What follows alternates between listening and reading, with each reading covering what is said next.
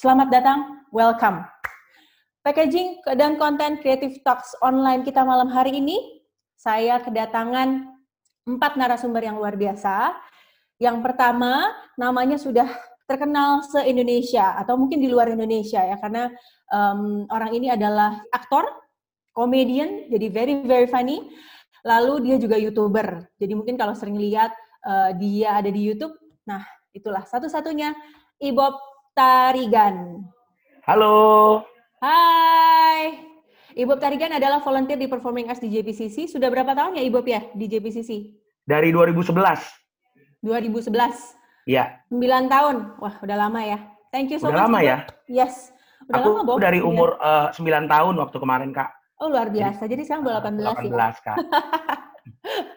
ini kalau misalnya wajahnya, ini wajah aslinya ya. Wajah aslinya Ibu seperti ini. Kalau mungkin selama ini banyak lihat di YouTube dalam bentuk-bentuk lainnya. Gitu. Yeah. Tadi kan aku nggak disebut tokohnya apa, tapi dalam bentuk-bentuk lainnya. Nah ini yeah, yeah. kan he's very humble. Dia melayani di tempat kita. Not as a celebrity ya, Ibu. Thank no. you banget for always serving di JPCC. Hanya sebagai hamba Tuhan saya. hamba Tuhan. Haleluya. Berat ya. Berat banget. Lebih berat daripada aktor. Yang kedua okay. adalah seorang key volunteer performing arts di bagian dance. Nah, jadi um, beliau ini yang beliau dia ini yang yang bantu memanage atau memimpin tim volunteer dance yang ada di JPCC. Tapi dia sehari-harinya dia bekerja sebagai GA Head, General Affair Head di sebuah rumah sakit swasta. Namanya adalah Henny Lokito. Hai Henny. Hai Hen. Thank you for joining us. Ya, Henny udah berapa tahun Hen di JPCC? Wah, saya dari tahun 2005. 2005? Iya. wow. Nah, kira-kira udah berapa lama tuh ya? 2005 ke 2020? Waduh, Kak. Banyak. Jarinya nggak cukup, jarinya nggak cukup. Nggak cukup, iya. Thank you ya, thank you Henny yang udah um, leading the team very well di di dance di dance team kita di JPCC. Lalu, yang ketiga adalah seorang volunteer dan core team dari performing arts di drama di JPCC. Tapi kerjaan sehari-harinya nggak jauh beda dari dunia kreatif. Dia adalah senior copywriter di sebuah startup travel yang gede banget. Nah, namanya adalah Nuansa Parilanang. Hai Nuansa. Halo. Hai Nu. Halo semuanya. Welcome. Kalau teman-teman ada yang pernah lihat uh, performing arts atau drama JPCC, mungkin wajah ini familiar ya. Terakhir-terakhir ini uh, Nuansa bermain menjadi uh, Pastor Jeffrey Rahmat bahkan mendapat honor paling tinggi main jadi Pastor Jeffrey Rahmat. Ntar dia bisa berbagi lagi. Dan yang paling menyeramkan yang pernah aku lakukan itu sih. Yang paling eh, gimana gitu ya persiapannya ya? Dua puasa 40 hari sebelumnya. Oke, okay. dan narasumber saya terakhir ini nggak kalah kerennya. Um, beliau uh, dia adalah volunteer performing arts di set design dan props. Jadi kalau tadi udah ada yang dance, udah ada yang drama, yang ini set design dan props. Tapi pekerjaan sehari-harinya, nah ini juga yang unik, dia adalah seorang scriptwriter. Yang terakhir adalah Oki Sumirta Nurdin. Hai Oki. Halo guys. Ini ya, ini pertanyaan saya selalu ke dia. Kenapa di luar sana jadi scriptwriter tapi nggak mau main jadi scriptwriter? Nanti kita topiknya beda lagi. So, malam hari ini kita mau diskusi soal packaging dan konten. Nah, yang pertama saya mau tanya dulu ke Nuansa dulu deh. Nuansa. Nuansa ya, dari boleh. tahun berapa Nuansa di JPCC, Nu? Aku dari 2011, sama kayak Ibot, oh, 9 tahunan. Itu ya, waktu audisi bareng. Uh, kayaknya kayaknya iya barengan ya, Bob. Ya? Kalau di performing arts tempat kita ada audisi ya, sistemnya ya. Yang apa sih yang masuk? Yang lucu ya? uh, followernya jumlah tertentu, nggak ada yang bercanda. Follower jumlah tertentu, pantesan Ibu langsung masuk ya? Iya. Oke, Nu, mau nanya dong, apa sih yeah. common mistakes? Common mistakes itu apa sih yang biasa sering terjadi ya? Paling paling sering terjadi uh, dalam banyak performance. Kalau kita ngomong soal ini kan lebih ke performance yang malam hari ini, mm -hmm. ya, baik itu drama, dance atau konsep musical apa pun itu yang biasa kita lakukan di gereja atau di pelayanan kita. Common mistakes apa sih menurut uh, lo yang sering terjadi? Ini aku nggak pernah melakukan ini ya, nggak pernah melakukan riset secara detail gitu, secara beneran Cuma ini kayak berdasarkan pengamatan dan um, mungkin hasil ngobrol-ngobrol sama beberapa temen yang uh, gerejanya uh, macam-macam gitu denominasinya. Yang pertama uh, menganggap cerita Alkitab tuh cuma bisa disadur plek ketiplek seperti apa yang ada tertulis aja gitu. Jadi hmm. aku ngelihat nih uh, banyak gereja-gereja yang kayak menganggap bahwa oh ya cerita Alkitab ya memang harus disadur 100% sampai titik komanya gitu. Hmm. Yang mana sebenarnya menurutku nggak salah juga. Tentunya kita tidak ingin mengubah apa yang ada di dalam Alkitab gitu. Tapi em, kalau kita hanya menyadur cerita Alkitab dengan cara yang sama setiap tahun, jatuhnya kita jadi nggak bisa menampilkan konten yang seger, Hmm. konten yang em, terus relevan gitu. Ya. Padahal menurut aku cerita Alkitab itu kaya banget. Kita bisa melihat satu cerita nih, satu cerita Alkitab dari berbagai sudut pandang sebenarnya. Hmm. Ini kan eh, teman-teman lagi nyiapin Natal gitu ya. Eh, pasti nih eh, lagi pusing nih karena lagi PSBB segala macam nih kita mau bikin apa nih pas Natal gitu. Mungkin kalau misalnya nggak lagi Natal, biasanya tuh eh, banyak gereja-gereja menampilkan, oh ya udah kita menampilkan eh, performing arts Maria dan Yusuf eh, melahirkan eh, bayi Yesus di Palungan gitu. Dan itu terjadi setiap tahun gitu. Ya. Eh, apakah salah? Enggak juga sebenarnya. Cuma sebenarnya kita bisa uh, stretch our creativity jauh lebih dari itu gitu. Orang nggak sih kita ngangkat cerita pemilik penginapan tempat bayi Yesus lahir atau tentang uh, orang majusnya gitu. Jadi sebenarnya tidak da- dalam satu cerita Alkitab yang sama kita tidak harus berfokus pada uh, satu cerita yang itu-itu aja. Oke, itu yang pertama tadi ya. Yang kedua em, ini anggapan bahwa dengan budget kecil karena kita budgetnya kecil kita nggak bisa bikin sesuatu yang bagus. Hmm. Itu menurut aku anggapan yang tidak salah tapi tidak sepenuhnya benar juga gitu. Em, apalagi ini sekarang kan lagi pandemi gini ya, nggak, mungkin nggak cuma budget ya. eh, banyak gereja yang menganggap kayak kita terbatas kak gitu kayak em, gereja kita kecil atau kayak sumber daya kita nggak banyak gitu. Em, menurut aku justru dari keterbatasan itu kita tuh bisa bergerak gitu. Hmm. Aku selalu menganggap bahwa em, kreativitas itu baru bisa keluar kalau kita dibatasi Hmm. gitu. Hmm. Ketika kita punya punya challenge ya istilahnya. Betul. ha-ha. Betul. Betul. Bukan berarti bahwa kalau kita, aduh kak, budgetku nggak sebanyak uh, gereja X misalnya, atau kayak, oh aku mah uh, talent-talentku nggak sejago acting itu gitu. Bukan berarti kita nggak bisa menampilkan sesuatu yang bagus loh, gitu. Justru di situ kita dituntut untuk kayak kita ngulik dari sudut mana lagi ya, kita Hmm. tampilin Hmm. konten Hmm. apa lagi ya, packaging seperti apa ya yang bisa membuat uh, penampilan yang kayak, ih kok bisa ya gitu. Hmm. Kayak misalnya gini deh, pernah nggak nampilin uh, cerita Natal tapi bentuknya wayang kulit gitu misalnya ini ini aku ini aku kepikiran random aja gitu. Kan kita bayangin kalau Natal tuh harus sesuatu yang heboh. Wah ini ada ada orang majus ada gembala ada set properti palungan ada lighting apa segala macam gitu-gitu. Tuh kan wah ini kayaknya butuh budget besar pemain banyak segala macam gitu. Tapi pernah nggak kepikiran misalnya kayak bikin cerita Natal gitu tapi de- cuma cuma dengan layar dan dan apa namanya uh, wayang gitu terus di, ditembak lampu dari belakang dengan narasi dan lagu gitu. Itu kan dengan budget yang jauh lebih murah tapi bisa menyampaikan sesuatu yang berbeda gitu. Kayak wih uh, iya juga ya kenapa kenapa nggak kepikiran ya? Bisa jadi bisa jadi yang yang nonton akan berpikir seperti itu. Nah yang ketiga uh, aku ngelihat mungkin ada beberapa gereja yang kontennya konten performing arts-nya itu bisa jadi nggak ngejawab kebutuhan jemaat gitu. Hmm. Jadi em, kadang ka- ketika kita membuat sebuah penampilan gitu ya, kita tuh eh, punya ini loh namanya tuh kayak punya ego seorang seniman gitu ya kayak kita pengen nampilin sesuatu yang keren gitu menurut kita dari sudut pandang kita. Hmm. Padahal eh, ketika kita berbicara konteks gereja, kita nggak bisa 100% pakai ego kita, nggak bisa pakai 100% pakai pemikiran kita. Kita kan mau menyampaikan message nih, kita mau menyampaikan kebenaran firman Tuhan Hmm. penampilan gitu kan.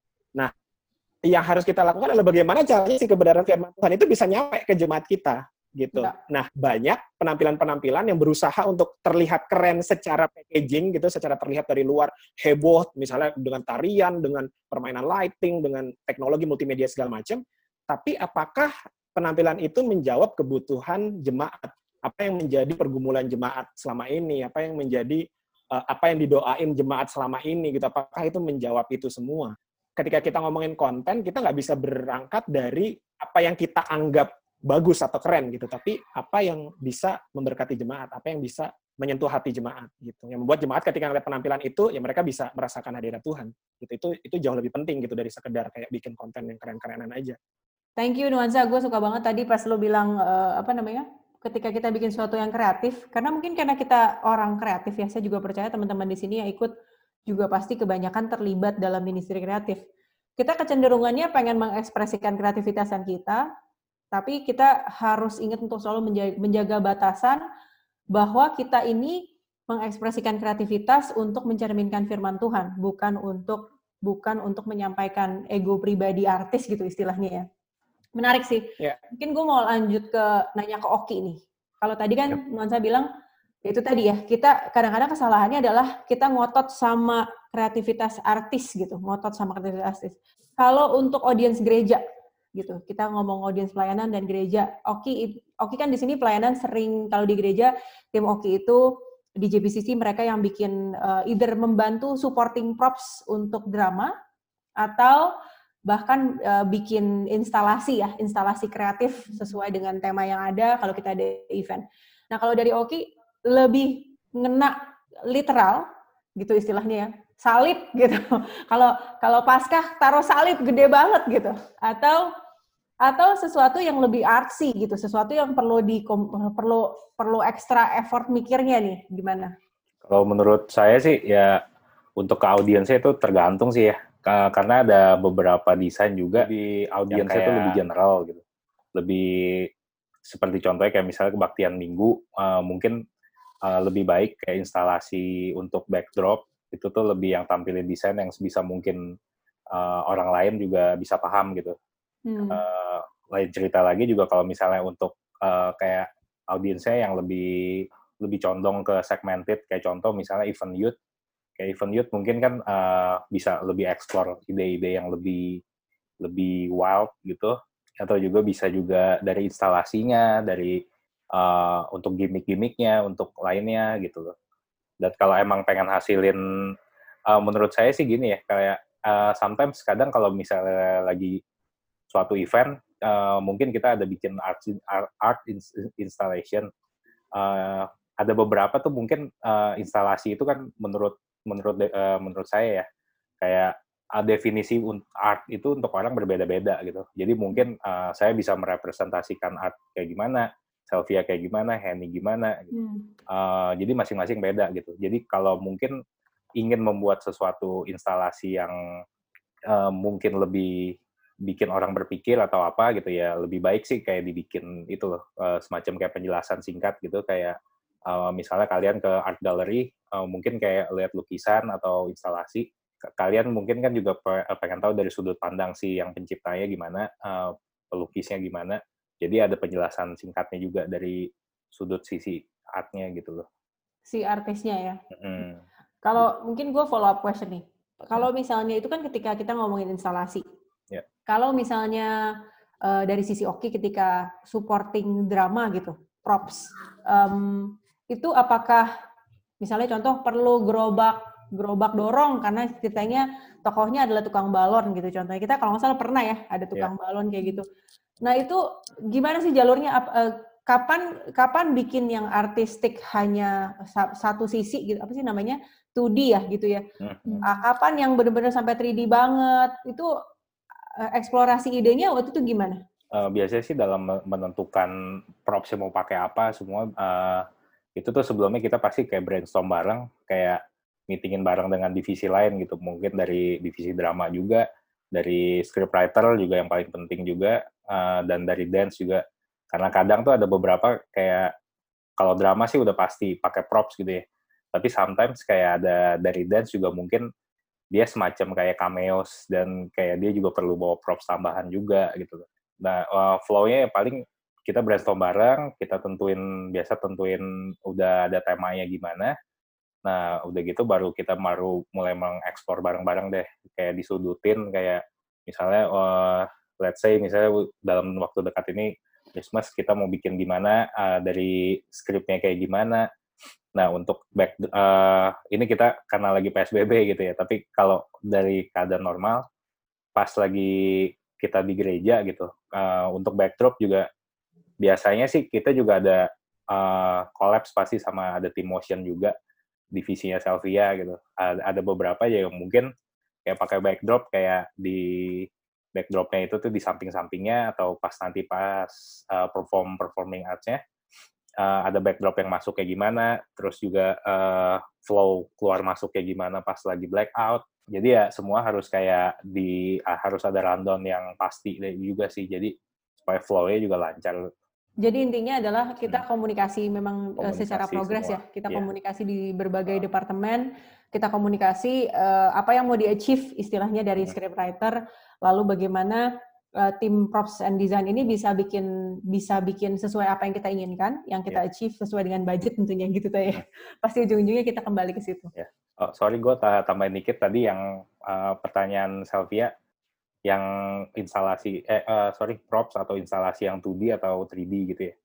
Hmm, kalau 2D itu lebih yang kayak sebenarnya gini sih 2D atau 3D itu sama-sama penting gitu ya. Tapi uh, sometimes kayak kalau event kita bikin desain yang props untuk drama yang 2D pun itu tuh yang harus uh, memperhatikan kayak dari angle kamera juga sih karena ada be beberapa hmm. ya ya kita learning by by doing juga ya karena uh, ada beberapa tuh yang angle dari kamera kayak contoh waktu itu pernah bikin instalasi yang kayak gerobak tapi dari styrofoam doang gitu uh, di kamera tuh yang kelihatan uh, angle-nya tuh kurang ada kalau dari depan kelihatan bagus tapi kalau dari samping kayak kelihatan banget 2D gitu jadi ya hmm. ya sometimes perlu komunikasiin sama si kameramennya juga Betul. mungkin ya hmm. kalau kalau yang 3D mungkin ya kayak props yang dipegang sama si pemeran-pemerannya gitu. Hmm. atau yeah. mungkin yang di backdropnya juga uh, kadang kita juga ada yang bisa recycle di scene satu pakai ini, scene tiga kita pakai lagi gitu. Nah itu biasanya yang desainnya yang backdrop yang 3D gitu.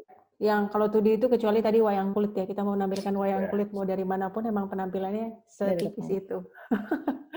tadi Oki sempat mention dance nih, gue mau nanya ke Henny. Hen, kalau uh, dance itu peran sertanya, peran serta dance, kan, kalau di JPCC terutama ya, kita agak jarang menampilkan dance itu berdiri sendiri, betul ya? Betul ya, Hen ya? Jadi dance itu biasanya kolaborasi dengan performance kita yang lain apakah itu nempel sama drama, apakah itu nempel sama uh, kita juga nggak pernah mengiringi lagu sih ya. Iya. Mungkin Henny bisa ceritain nggak peran serta dance itu tujuannya untuk kita menyampaikan sebuah konsep dan juga penterjemahannya itu kayak gimana? Uh, kalau untuk dance sendiri, betul kata Selvia, kita tuh nggak pernah berdiri sendiri. Pasti uh, kita collab sama paling banyak di drama.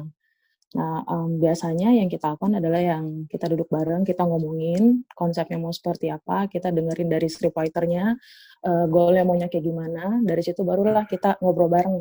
Oh, mungkin dari sisi dance kita bikin begini kali ya. Oh, kita perlu bridging nih dari scene satu ke scene dua. Oh, uh, maunya moodnya seperti ini, maunya dibawa dari satu ke dua, uh, pengen moodnya seperti apa, dan itulah partnya kita untuk menyampaikan itu. gitu. Dari hasil meeting itu, mulailah kita uh, ngulik masing-masing divisi gitu kita nyari lagunya mungkin ada biasa sih dari scriptwriter ada rekomendasi lagu gitu. Tapi kadang karena sometimes waktunya nggak terlalu banyak yang kita punya akhirnya kita jemput bola sendiri kita yaudah kita coba yuk cari lagunya. Jadi kita sama-sama brainstorming gitu. Nanti udah dapet lagunya seperti apa barulah dari kita kita mulai cari. Kita baca skrip. Jadi kita diharuskan untuk baca skrip karena biar kita tahu alurnya ini uh, ter, apa scene mau kayak gimana sih di sini ini seperti apa sih emosinya seperti apa sih oh kita deliverynya seperti apa sih gitu. Nah dari situ baru kita bikin koreografernya koreografernya bikin uh, tariannya nanti biasanya uh, kita akan rekam nih uh, scene satu ke scene dua kita bikin tariannya begini gimana bridge sebagai uh, bridgingnya oke okay nggak gitu di situlah biasanya terjadi uh, kerikil-kerikil konflik sedikit-sedikit, bukan konflik ya. Penyesuaian. Cuman penyesuaian, betul sekali. Terima kasih Kak Selfie ya. Penyesuaian gitu, karena kadang eh, kadang-kadang kita, kadang-kadang namanya uh, sel, se, selera orang kan berbeda-beda gitu, dan itu yang uh, sebenarnya itu yang yang sering kita hadapin gitu. Tetapi ya memang harus seperti itu, karena tujuan kita kan satu gitu. Kita hmm. mau bikin konten dan packaging ini dimengerti oleh jemaat dan memberkati gitu jadi ya itu kita kalau kita udah latihan kita nggak kasih uh, kasih tau writer kayak begini nih nanti biasa ada feedback oh kurang begini uh, gue maunya begini gue begini ya udah kita berjalannya waktu ya sampai akhirnya pada saat kita geladi kotor kita mulai kita kalau di sisir kita gladi kotor gladi bersih. Pas gladi kotor kita keluarkan kita kita perform semuanya kadang-kadang pun juga ada penyesuaian gitu. Satu minggu sebelum kadang-kadang ada penyesuaian kadang-kadang ada sesuatu yang mesti kita uh, kita batasi orang sebagainya. Dan itu dan ya itu yang terjadi sih gitu. Cuman balik lagi saya selalu bilang sama tim sama tim-tim dancer ya ya kita harus tahu tujuan kita melakukan ini apa gitu jangan uh, maksud saya jangan sampai banyak penyesuaian tapi sebenarnya tujuannya adalah ya memang kita harus menyesuaikan gitu loh in order untuk ya supaya konten package ini sampai ke jemaah. Jadi pernah dong ya uh, apa namanya uh, supaya kita tidak mengulik-ulik luka, tapi enggak dong kan enggak ada luka kan kita semua enggak ada tidak ada luka. kan kita, kita semua yang setia. diskusi dengan pengertian. Jadi pernah pernah nggak durasi dipotong demi demi apa hmm. namanya kayak durasi dance udah bikin udah bikin koreonya hmm. udah latihan terus eh dipotong pernah nggak? Pernah. Yang nanggung yang nanggung kok nuansa ya? Nuansa pernah pernah jadi penari nuansa. eh tapi sebenarnya eh, sebenarnya nggak cuman kalau ada satu kondisi di mana nggak cuma part dance doang dipotong, part drama juga harus dipotong gitu loh. Betul, Jadi betul. di sini mesti memang dilihat lagi yang yang penting tuh yang mana sih part yang memang harus kita korbankan yang mana sih gitu. Kadang-kadang drama dikorbankan supaya scene dance-nya lebih banyak. Kadang-kadang juga ada gitu. Hmm. Dan sebaliknya gitu. Jadi ya nggak di sini kita nggak bisa like bilang gue udah bikin koreo udah dua menit masa dipotong sih gitu. Well kita juga ya. pernah sih koreo cuma 30 detik cuman cuman buat bridging dong 30 detik dan kita lakukan itu dengan maksimal dan tapi kan akhirnya ya it's good hmm. dan begitu kan Wansa Betul. Nuansa pernah nari apa Nuansa? Bukan narinya tapi potong-potongannya. Aduh, skripnya udah dihafalin eh dipotong. Masalah potong-potongan tuh udah sudah biasa. Saya, saya ingat ya kalau misalnya soal potong-potongan ini nih ya, potong-potongan dance uh, Christmas tahun lalu itu ada dance kita kerjasama bahkan kita kolaborasi dengan Next Gen. Uh, tapi setelah kita tampilkan, karena kan biasanya apa yang ada di pikiran kita sudah uh, apa wet rehearsal, dress rehearsal, gladi kotor, gladi bersih, kayaknya semua udah oke okay ya. Tapi ketika kita tampilkan pada jemaat, lalu kita uh, pada saat itulah kita menerima feedback energi dari mereka nih, gimana jemaatnya menerimanya gitu kan. Lalu di antara ibadah pertama dan ibadah kedua, kita tentunya selalu evaluasi betul ya kita evaluasi di sekali. ibadah pertama. Dan itu banyak banget yang mesti dipotong. Gue inget banget tuh itu banyak banget yang mesti dipotong. Dan uh, gue benar-benar harus kasih respect yang paling tinggi kepada tim dance dan juga kepada tim drama. Karena waktu itu baik skrip maupun maupun dance itu benar-benar dipotongnya banyak banget gitu. Hmm. uh, untuk supaya kita bikin bisa bikin uh, jemaah tuh tetap tetap apa ya tetap connect sama kita. So gue respect banget buat teman-teman yang udah latihan banget. Gue tahu banget tuh itu udah latihan. Munculnya cuma sebentar. terus terus kita harus potong gitu. Salah satunya yang dipotong skripnya adalah Ibob. Bener ya Ibob ya? Ingat kan Ibob, skripnya dipotong banyak banget waktu itu. Nah, gue mau nanya lanjut ke Ibob nih. Gimana tuh cara apa ya menerjemahkan skrip ketika kita bikin skrip itu kan kita udah setuju nih ya intinya ini, itu sebabnya skripnya ini, itu sebabnya ekspresinya ini. Tapi ketika kita lagi latihan atau bahkan yang paling yang paling mengenaskan itu tadi ya antara ibadah satu ke ibadah dua dievaluasi wah ini harus dipotong nih yang tapi gimana caranya supaya kita bisa mempertahankan intinya tetap sama gitu tetap nyampe pada jemaat tetap bagus gitu kalau berbicara inti menurut gue intinya adalah konten dan kalau kita lihat di uh, Wikipedia, konten itu adalah informasi, message gitu. Jadi semua boleh berubah, yang penting message tetap tersampaikan bagaimanapun caranya gitu kalau menurut gue. Jadi semuanya fleksibel. Kalau kalau gue bisa mengumpamakan itu itu sama seperti uh, diri kita sendiri ini diciptakan Tuhan gitu, lah intinya adalah menurut gue kan kalau uh, gue sering dikasih tahu kalau di dalam tubuh itu ada ada roh, ada jiwa, dan ada tubuh gitu. Kalau di dalam di dalam pemeranan, di dalam pemeranan itu jiwa itu adalah motivasi. Jadi uh, kenapa saya berbicara dengan tangan yang seperti ini, misalkan, karena ada motivasinya bukan hanya karena saya mau berkat, saya mau menyatakan sesuatu, saya ingin memberi, misalkan kayak gitu. Jadi tindakan apa yang di luar ini hanyalah respon. Nah, menurut gua apa yang di luar ini adalah packaging. Gitu. Jadi kayak kenapa Ibob hari ini berbaju hitam, kenapa saya pakai earphone kayak gitu. Pasti ada motivasi-motivasi. Coba kalau dihilangkan kan yang dipotong kan kayak gitu kan. Coba kalau dihilangkan baju hitamnya. Oke, yang tersisa tubuh. Message-nya masih tersampaikan nggak? Masih kok gitu. Oke, kita coba hilangkan apa yang ada di dalam Ibob. Tubuhnya coba dihilangkan gitu. Masih ada masih bisa, mungkin ada pemikirannya yang masih bisa di uh, dikerjakan oleh orang lain. Mungkin kayak gitu. Karena pemikiran pun kita bisa diambil orang kok gitu. Misalkan gue hari ini gue suka dengan Sylvia misalkan kayak gitu. Tiba-tiba gue ngobrol nama sama nuansa. Sylvia itu ya orang itu gini gini gini gini gini gini.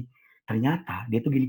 Besok gue melihat Sylvia itu tidak sama seperti gue melihat Sylvia hari ini gitu karena pemikiran gue sudah bisa diambil gitu yang tidak bisa diambil menurut gue adalah apa yang diberikan yaitu roh gitu sama seperti message yang diberikan tidak akan pernah tidak akan pernah diambil karena kalau message-nya diambil dari sebuah performance, lu berurusan bukan dengan performer. Gua hanya performer nih. Lu akan berurusan dengan orang yang memberi message itu. Karena gua given, kak, take out aja gua semuanya take out. Yang penting kan message-nya tersampaikan gitu. Gua boleh nggak ada di panggung nggak masalah gitu. Karena intinya bukan gua, intinya adalah sekali lagi sama seperti sama seperti hidup kita isi. Intinya adalah pesan apa yang ingin Tuhan sampaikan melalui roh kayak gitu. Karena itu Tuhan membuat packaging ini, ibu seperti ini pemikirannya, ibu cara berbicara seperti ini, supaya message itu tersampaikan sekali lagi supaya message itu tersampaikan gitu. Jadi gue tidak terlalu bermasalah dengan apa pun yang diinginkan oleh misalkan SA atau gue nggak ngomongin apa yang diinginkan oleh Selvia ya waktu motong, gue nggak ngomongin itu loh. Enggak, apa pun yang terjadi itu semuanya sangat dinamis. Tapi yang kita yang kita ingin yang kita inginkan adalah apakah jemaat mendapatkan pesan yang ingin disampaikan. Pada intinya semua orang bekerja sama untuk memfasilitasi apa yang ingin Tuhan sampaikan kepada kita semua sebagai sebagai satu gereja, baik kita sebagai performer, baik kita sebagai usher, baik kita sebagai jemaat atau apa pun posisi kita, kita mendapatkan message dari performance yang ingin disampaikan itu. Jadi buat gue nggak masalah sama sekali. Lu mau potong, lu mau tambahin, semuanya gue bisa ikutin dan semuanya gue harus bisa dinamis. Yang penting kita sama-sama yuk visi kita adalah message-nya tersampaikan gitu sih.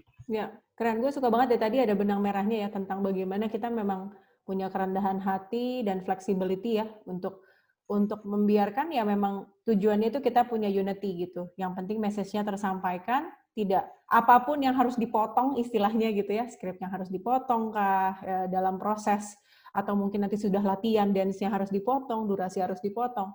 Yang penting kita mempertahankan message-nya nyampe ke jemaat. Nah, ini ada ada pertanyaan nih yang juga memang pengen gue tanyain. Gimana sih caranya kita um, apa ya? Mungkin gue nanya ke nuansa biar gue address-nya tepat juga. Um, bagaimana kita menyeimbangkan ketika kita bikin skrip karena nuansa di sini juga suka banyak terlibat dari awal. Um, tadi ada juga pertanyaan, mungkin gue bisa jelasin kalau di JBC itu kita akan mulai dengan namanya kick off. Kick off itu kita akan mulai, misalnya contohnya Natal, kita sekarang lagi lagi tengah-tengah persiapan Natal, dari kick off kita akan kumpulin orang-orang yang terlibat, istilahnya dari script writer, uh, skripnya dibikin, skrip sudah lock istilahnya ya, lalu kita akan ngobrol sama director, baru ke latihan, istilahnya gitu, baru latihan, baru istilah ke produksi. Nah, Nuansa, gimana caranya nih ketika lo terlibat dari awal nih dalam kita pematangan sebuah skrip antara menyeimbangkan keinginan atau kebetul, misalnya menyeimbangkan firman Tuhan yang kita mau sampaikan, lalu juga ada sudut artistik dari si scriptwriter, terus ada kita mengerti nih warnanya sebuah gereja gimana, gitu kan? Maksudnya JPCC punya warna, mungkin gereja A punya warna tersendiri lagi gitu. Dan juga making sure bahwa ini bisa diterima sama jemaat gitu. Kalau tadi gitu ya, misalnya apakah kita lagi komunikasi sama youth, apa kita lagi komunikasi sama women ministry gitu. Itu apa sih triknya untuk kita balancein itu? Mungkin yang bisa gue bilang uh, saat ini adalah porsi terbesarnya harus firman Tuhannya. Jangan sampai apa yang kita buat, segala sesuatu yang kita buat itu sampai menenggelamkan message atau uh, firman yang mau Tuhan sampaikan lewat penampilan kita gitu. Nah, bagaimana cara menyeimbangkan itu semua? Kita harus tahu gitu. Kita harus tahu strength kita tuh di mana sebagai sebagai sebuah gereja ya. Kita tuh kuatnya di mana gitu.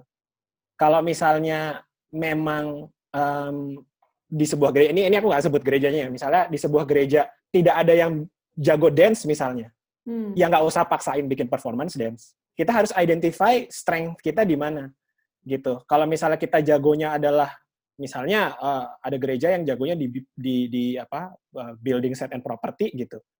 Maksimalkan di situ gitu. Setelah kita tahu tuh tadi message message tentang apa firman Tuhannya kita kedepanin kita identify tuh strength kita di mana yang bisa mendukung message itu. Adalah sangat beruntung dan bersyukur jika kita ada di sebuah gereja yang strength-nya tuh banyak. Jadi ada ada yang bisa nyanyi, ada yang bisa nari, ada yang bisa bikin set, ada yang jago bikin kostum gitu-gitu. Cuma mungkin ada beberapa gereja yang tidak punya privilege itu. Kita sebagai tim kreatif harus identify itu tadi secara mendetail. Kita kuatnya di mana ya gitu. Jangan kita membuat sesuatu yang di luar kapasitas atau kemampuan kita gitu. Kadang ada beberapa kasus juga kayak kita nih ngadaptasi nih sesuatu yang apa namanya keren gitu di gereja lain atau kita lihat sebuah penampilan gitu ini keren gitu Nah, kita mengadaptasi itu secara mentah-mentah gitu. Kita mau bikin yang sama kayak gitu. Tapi kita lupa gitu.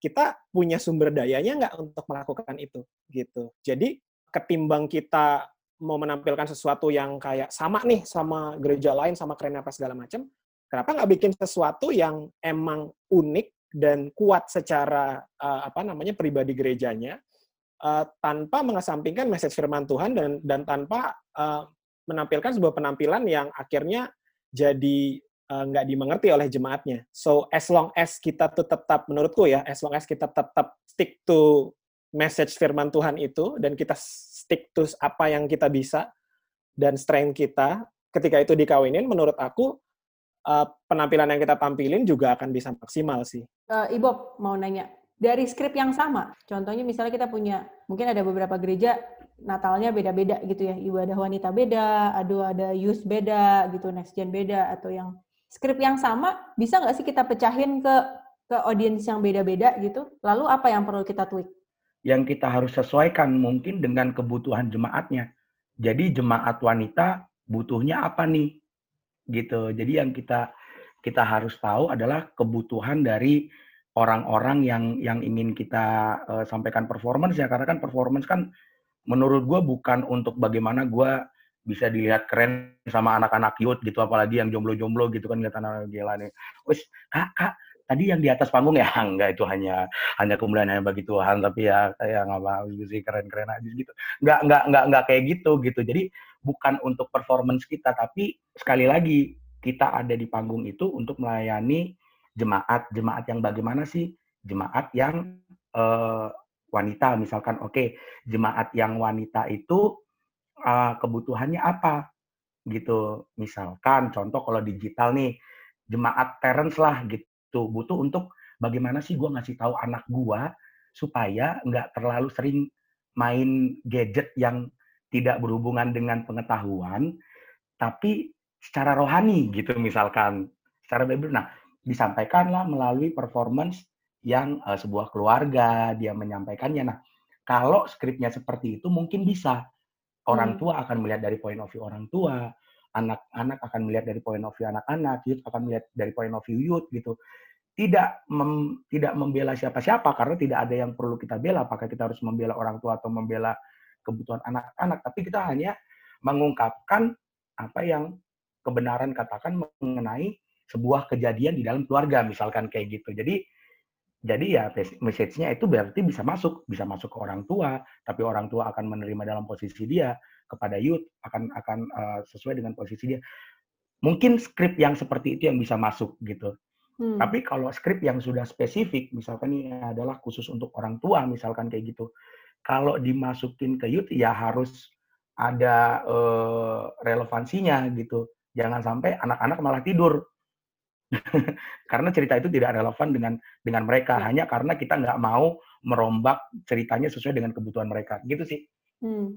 Nah, ibu kan di sini jagonya mengulik atau eh, ini apa ya maksudnya mengulik sebuah presentasi untuk jadi yang menarik. Nah, gimana caranya dari skrip yang biasa aja jadi sebuah performance yang menarik. Seberapa banyak sih kita, sebagai performer boleh impromptu, boleh apa sih namanya uh, uh, apa namanya mengekspresikan diri di luar dari skrip itu seberapa lebar sih sebetulnya? Tergantung ya kalau bicara performan kan tidak hanya uh, drama gitu kan bisa aja dance, dance juga uh, mereka juga bisa uh, membawakan message dengan dengan cara dengan cara dance. Kalau dari point of view gue, gue berbicara mengenai sebuah cerita mungkin kayak gitu ya. Hmm. Nah, sebuah cerita itu apa yang dinamakan cerita? Cerita adalah uh, motivasi sebuah subjek, seorang subjek untuk mencapai sesuatu. Itu ada motivasinya. Dengan cara apa? Nah, caranya itu yang dihambat itu dinamakan konflik gitu. Jadi di dalam sebuah cerita harus ada konflik. Misalkan Ibu Tarigan pergi ke apotik tidak ada konfliknya, hanya orang jalan ke apotik, beli ke kasir udah selesai gitu. Tapi yang yang menjadi cerita biasanya ketika ibu Tarigan mau ke apotik, tiba-tiba di tengah jalan ketemu preman. Duit yang tadinya harus dibelikan uh, obat, ternyata dipalak. Bagaimana cara ibu Tarigan harus mencapai motivasinya, yaitu membuat orang tuanya menjadi sembuh dengan cara membeli obat, tapi duitnya diambil preman. Ini kan konflik gitu. Ini baru dinamakan sebuah cerita gitu. Bagaimana kita bisa berimprovisasi di situ ya? Tidak keluar dari dari cerita dan message-nya yang ingin disampaikan. Yang ingin disampaikan mungkin message-nya adalah bagaimana perjuangan seseorang ketika dia menyayangi orang tuanya. Misalkan kayak gitu, dia akhirnya menjual menjual sepatunya misalkan kalau dia berjalan uh, tadinya pakai sepatu, akhirnya uang sepatu itu yang dibelikan untuk obat dan orangnya orang tuanya tidak tahu, tapi dia tetap memendam permasalahan itu sendiri gitu. Nah, berimprovisasinya adalah di dalam rasa. Jadi rasa apa yang dimiliki oleh ibu itu? Misalkan yang berperan adalah nuansa, bukan rasanya nuansa gitu. Karena nuansa tidak hidup di situ, yang hidup di situ adalah peran itu, peran si ibu itu gitu. Jadi yang harus uh, kita improve dari diri kita adalah bagaimana kita melihat situasi di dalam cerita, bagaimana kita mengerti keadaan itu, dan bagaimana sih karakter itu melakukan segala sesuatu sesuai dengan konflik yang dia punya dan akhirnya pada endingnya bagaimana rasanya ketika dia mendapatkan motivasi itu dan akhirnya message tersampaikan. Jadi uh, improvisasi menurut gua hanya sejauh bagaimana kita membuat naskah itu menjadi lebih baik hmm. gitu. Misalkan kalau jalannya kita jalannya biasa, misalkan kayak gitu di panggung kita jalan ke apotiknya biasa, kenapa jalannya biasa? Kalau dia sedih gitu berarti kan jalannya harus lebih tunduk, jalannya harus lebih lemas kayak gitu supaya orang yang melihatnya percaya. Yang kita butuhkan adalah orang percaya bahwa itu adalah ibob, bukan nuansa yang berperan menjadi ibob. Oh ya, memang dia sedang sedang jalan. Aduh, kasihan ya. Akhirnya jemaat menjadi kayak kan ada kan ceritanya, wah dia mainnya bagus banget. Gua kayak terbawa banget dengan dengan uh, dia yang sedih gitu dengan ceritanya. Nah, mungkin itu yang akan diingat orang ke rumah dan akhirnya message bisa bisa tersampaikan dengan pemeranan kita yang diimprove menjadi lebih baik. Jadi menurut gua hanya hmm. sebatas improvisasi itu hanya sebatas kebutuhan dari cerita gitu. Nah, ya. Jadi memang role-nya performer itu adalah making sure mengekspresikan uh, dan improvisasi apa yang punya dibutuhkan supaya mengenhance itu ya, menambah kuat gitu apa yang mau disampaikan oleh diri si scriptwriter. Betul. Nah. Dan uh, satu lagi yang memang harus kuat adalah orang percaya dengan permainan kita. Hmm. Gitu, bukan cuma orang abis abis dari panggung, wih, lu bagus tadi maininnya. Nah itu kayak kenapa lu tahu gue yang mainin? Kenapa lu nggak melihat bahwa karakter itu yang memang ada di situ dan itu real gitu. Jadi kayak yang harus dilihat adalah bagaimana karakter itu hidup dan orang percaya dengan dengan cerita itu. Ya. Itu sih yang yang membuat ya. seorang performer menjadi menguatkan skripnya hmm. gitu. Gue mau tanya ke uh, Henny deh. Pernah nggak sih pengalaman JPCC uh, eh, kalau kalau drama itu kan sesuatu yang memang lebih bisa diucapkan ya kayak tadi kita memerankan sesuatu se, sebisa mungkin sampai orang dapat emosinya. Kalau tarian itu kan art banget ya. Pernah nggak message-nya kita nggak nyampe gitu? Pernah punya pengalaman nggak kita? Waktu itu pernah, uh, kalau nggak salah, per, kita dikasih um, jadi waktu itu pernah kita memerankan uh, lagi ada drama tentang Petrus saat itu monolog Jadi monolog itu satu orang memerankan uh, dia jadi Petrus, dia nari sendiri, tapi dia harus ekspresif juga. Uh, saat itu kan kalau nggak salah Petrus itu kita bagi ya jiwa dan jiwa dan roh kalau nggak salah ya. Coba betul, udah lumayan, udah lumayan lama sih. Saat itu mungkin karena menurut untuk Dan sendiri itu benar-benar uh, itu hal yang sangat tantangan banget sih buat kita gitu loh. Karena selama ini kan kita uh, nari udah ada lagu udah ada udah ada kata-katanya tinggal kita nari aja. Dan grupis narinya.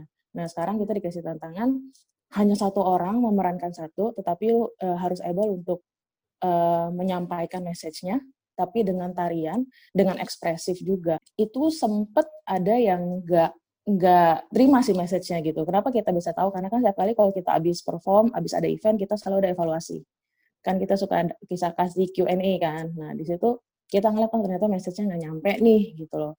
Um, orang nggak ya, ngerti gitu ya? Orang nggak ngerti gitu. Mungkin mungkin dari banyak faktor kali ya. Mungkin karena dari juga kostumnya mungkin atau mungkin dari cara kita make up-nya juga salah mungkin gitu. Jadi banyak faktor sih gitu dan dan dancer disuruh ber, disuruh berekspresif pula, disuruh jadi apa disuruh jadi aktor pula. Nah itu tantangan banget sih gitu buat si dancer itu sendiri gitu. Ya itu sih pernah sekali ngalamin hal itu. Tapi nggak apa-apa ya kalau misalnya kita nggak pernah mengalami kita nggak pernah belajar betul ya. Iya betul sekali kak. Aku mau nanya nih tadi ada beberapa pertanyaan. Uh, memang sekarang ini masa psbb uh, di mana kita susah bertemu kita nggak ketemu sama sekali ya kita nggak bergereja secara fisik gitu. Lalu kita Christmas is coming gitu. Dan kan kita pasti harus bikin sesuatu nih ya, mau nanyakan nuansa mungkin. Apa sih yang bisa kita lakukan di saat seperti ini? Gimana caranya kita bisa tetap engage dengan jemaat gitu, pasti lewat apakah lewat YouTube atau apa pun juga. Apa yang bisa kita lakukan secara kreatif dengan menjaga konten tetap solid, tapi performance-nya tetap sampai gitu di masa-masa saat ini. Justru di masa-masa kayak gini, itu kreativitas kita tuh diuji ketika kita udah terbiasa dengan panggung gitu ya, tiap tahun kita tampil di panggung, udah tau lah flow-nya, nanti dibagi tiga babak, uh, durasinya 15 menit segala macam gitu-gitu. Nah justru di saat-saat seperti inilah kita tuh uh, di, di challenge untuk bikin apa ya yang menarik gitu dan uh, ngomongin tentang uh, apa yang bisa kita tampilkan itu banyak banget gitu. Apalagi kan sekarang ini ya um, kita ngomongin referensi misalnya referensi yang bisa kita dapetin di internet itu banyaknya bukan main gitu. Dan di saat yang bersamaan ketika kita uh, menampilkan performance nanti ketika Natal gitu kan biasanya uh, kemungkinan besar ibadahnya masih akan online nih gitu. Itu kita juga akan berkompetisi dengan konten-konten internet lainnya hmm. tuh. Bisa jadi kayak misalnya lagi tengah-tengah ibadah nih terus ngelihat performance terus performance-nya nggak menarik gitu. Orang itu bisa dengan sangat mudah dia akan ganti uh, channel YouTube-nya atau ganti apa namanya ibadah ke gereja lain atau nonton uh, apa namanya konten creator segala macam gitu gitu. Hmm. Hmm. Nah ini adalah saat di mana kita harus menjadi relevan lebih dari sebelum-sebelumnya saat-saat ini adalah saat di mana kita tuh harus lebih relevan dari sebelumnya. Ibaratnya konten yang kita tampilkan itu dengan durasi yang singkat, kita harus bisa menarik perhatian orang, menyentuh hati orang, dan memberkati orang gitu. Tidak hmm. mudah pastinya. Cuma dengan kayak tadi aku bilang bantuan referensi dan lain sebagainya itu, aku rasa sih kita bisa melakukan banyak hal ya. Gitu. Apalagi ini digital gitu. Bukan berarti kalau misalnya eh, apa nama ibadahnya online atau ibadahnya digital, terus kita jadi nggak bisa bikin apa-apa. Sebenarnya kita tetap loh bisa bikin kayak syuting atau bikin sebuah tayangan gitu yang tetap memperhatikan protokol-protokol kesehatan, tapi uh, packagingnya tetap menarik gitu. Misalnya kita bikin animasi misalnya, contohnya hmm. satu, dua misalnya kita bikin uh, ibadah Natal tapi bentuknya dari misalnya nih dari paper cut gitu, misalnya terus di, dibikin stop motion misalnya gitu, itu kan kayak contoh-contoh kreatif yang bisa kita lakukan gitu. Selain tentunya kita bikin apa namanya misalnya kita mau bikin film pendek segala macam ya.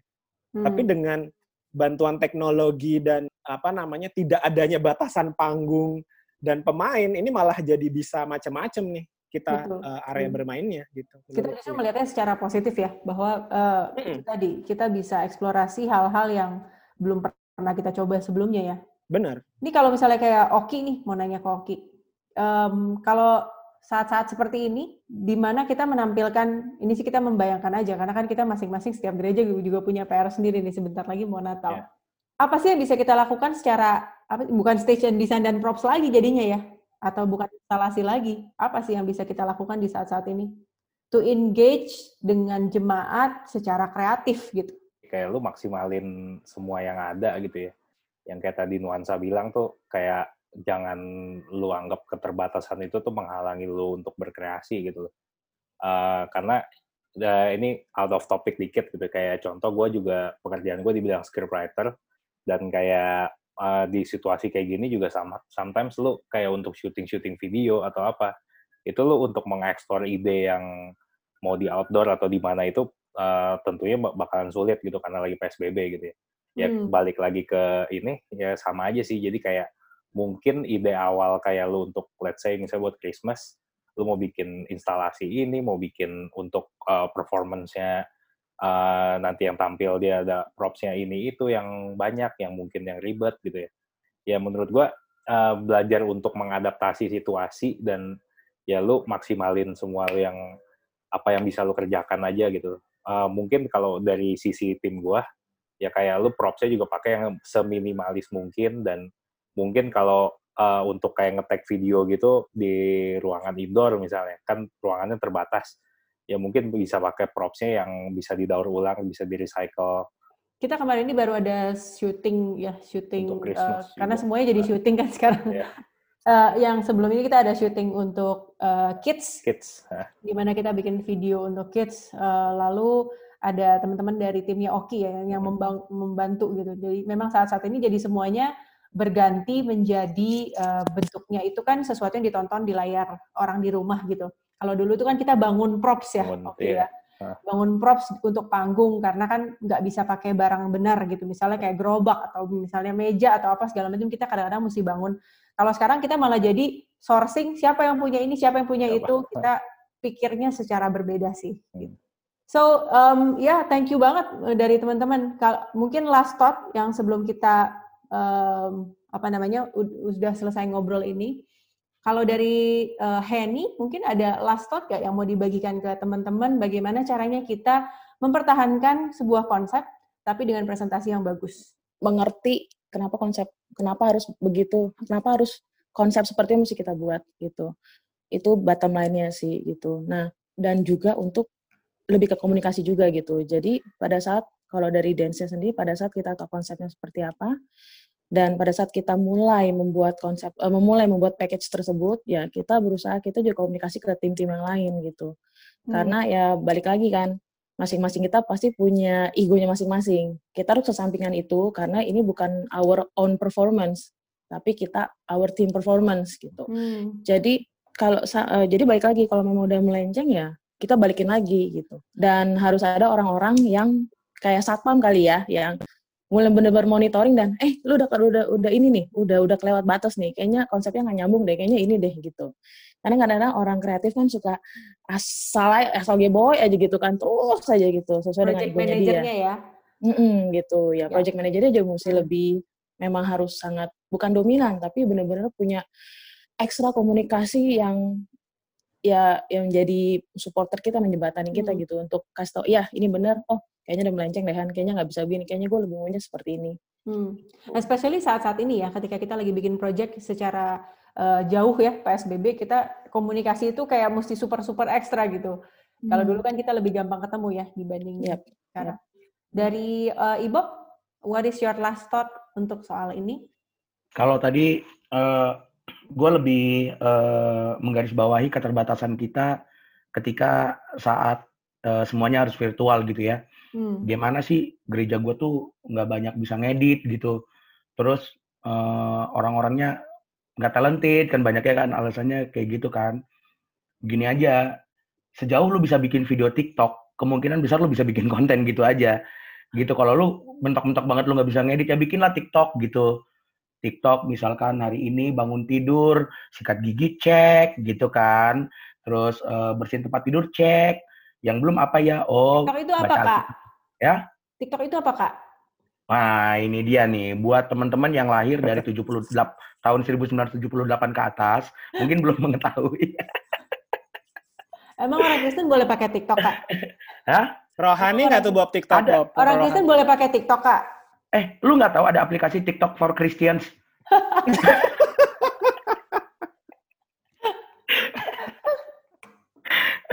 ya, yang pakai dibuka, Alkitab gitu ya.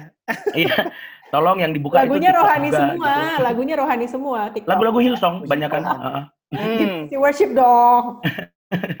Nari Oh, iya tapi bener. pakai lagu JPCC Worship ya. Iya, bisa tuh. Ada juga tuh di TikTok tuh gitu. Nah, jadi menurut gua tolong dibuka yang kayak gitulah. Jangan dibukanya jodohkristen.net terus ya buat temen-temen. tolong ya.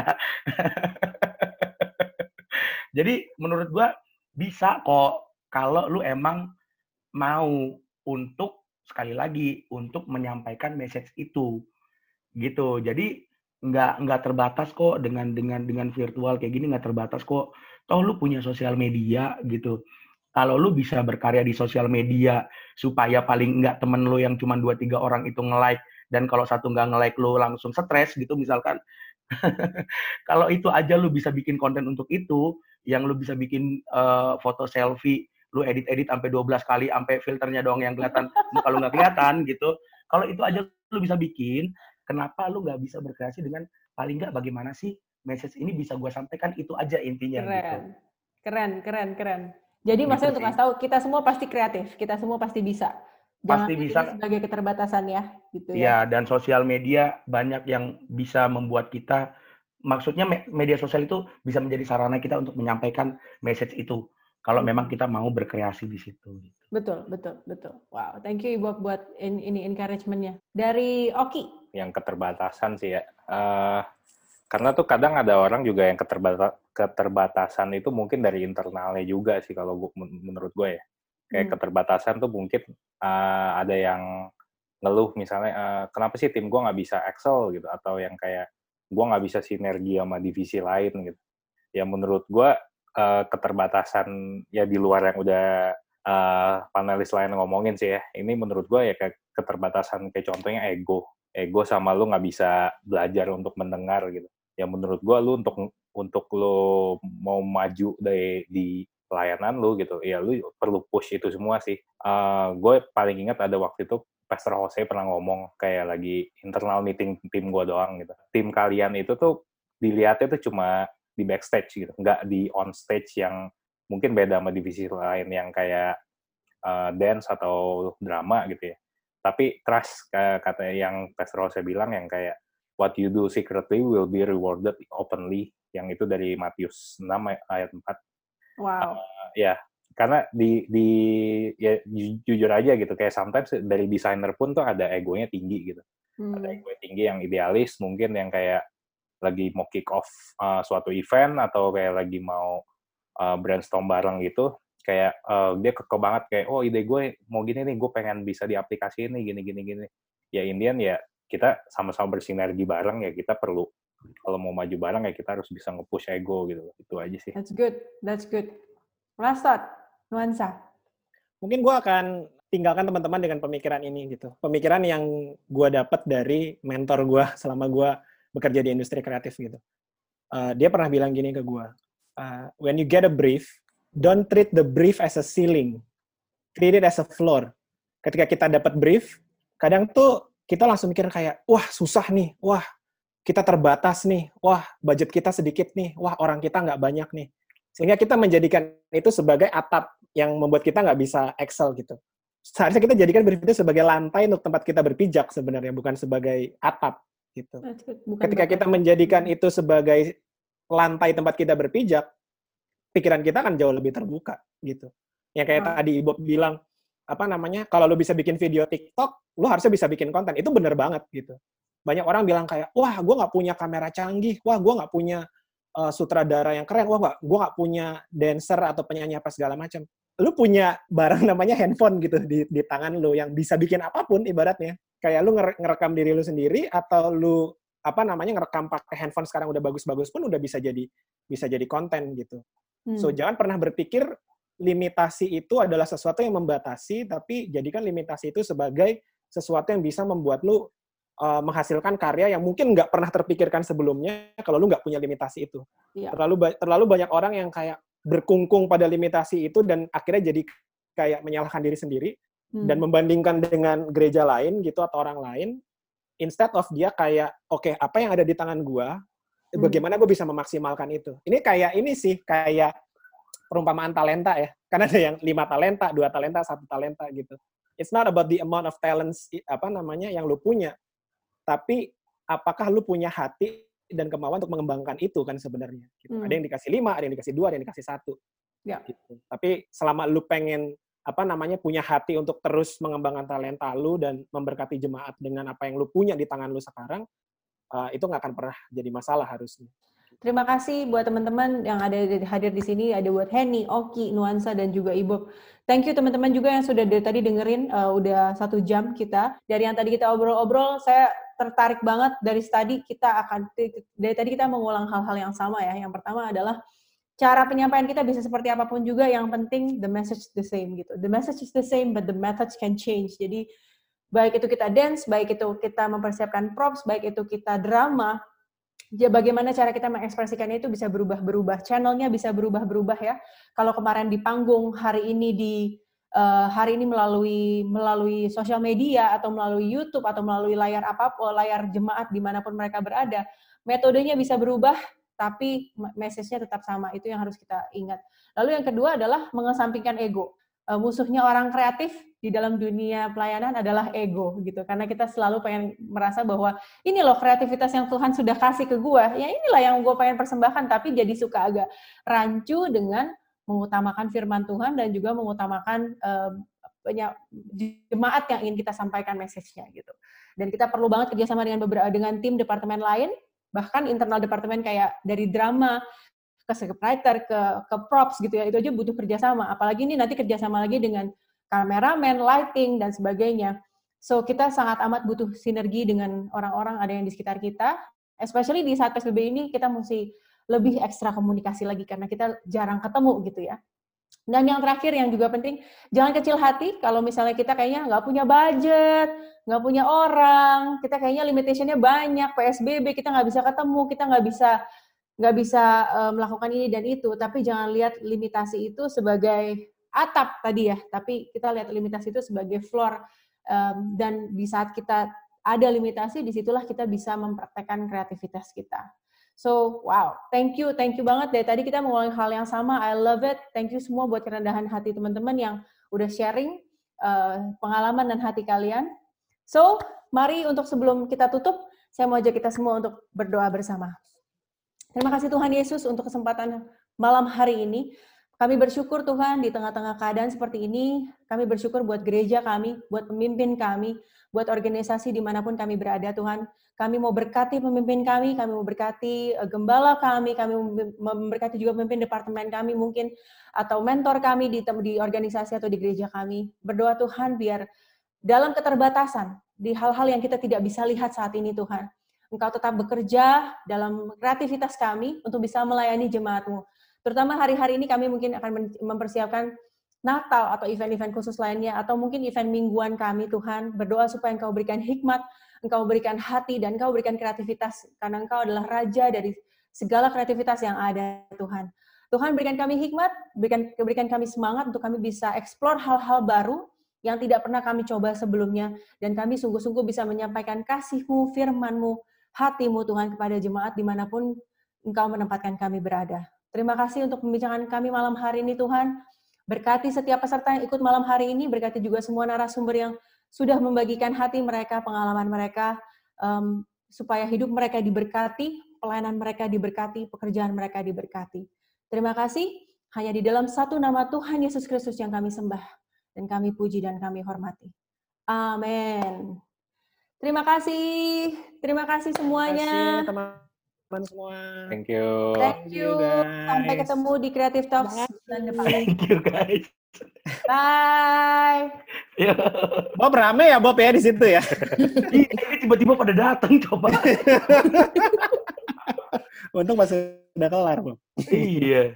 Oke, okay. thank you all. Silakan untuk antri. Thank you semuanya. Semoga bermanfaat. Semoga bermanfaat. Yang mau minta tanda tangan Ibob Tarigan juga boleh. Eh, gimana? Udah ada yang tahu Kalau- sih Ibob tuh sebagai apa?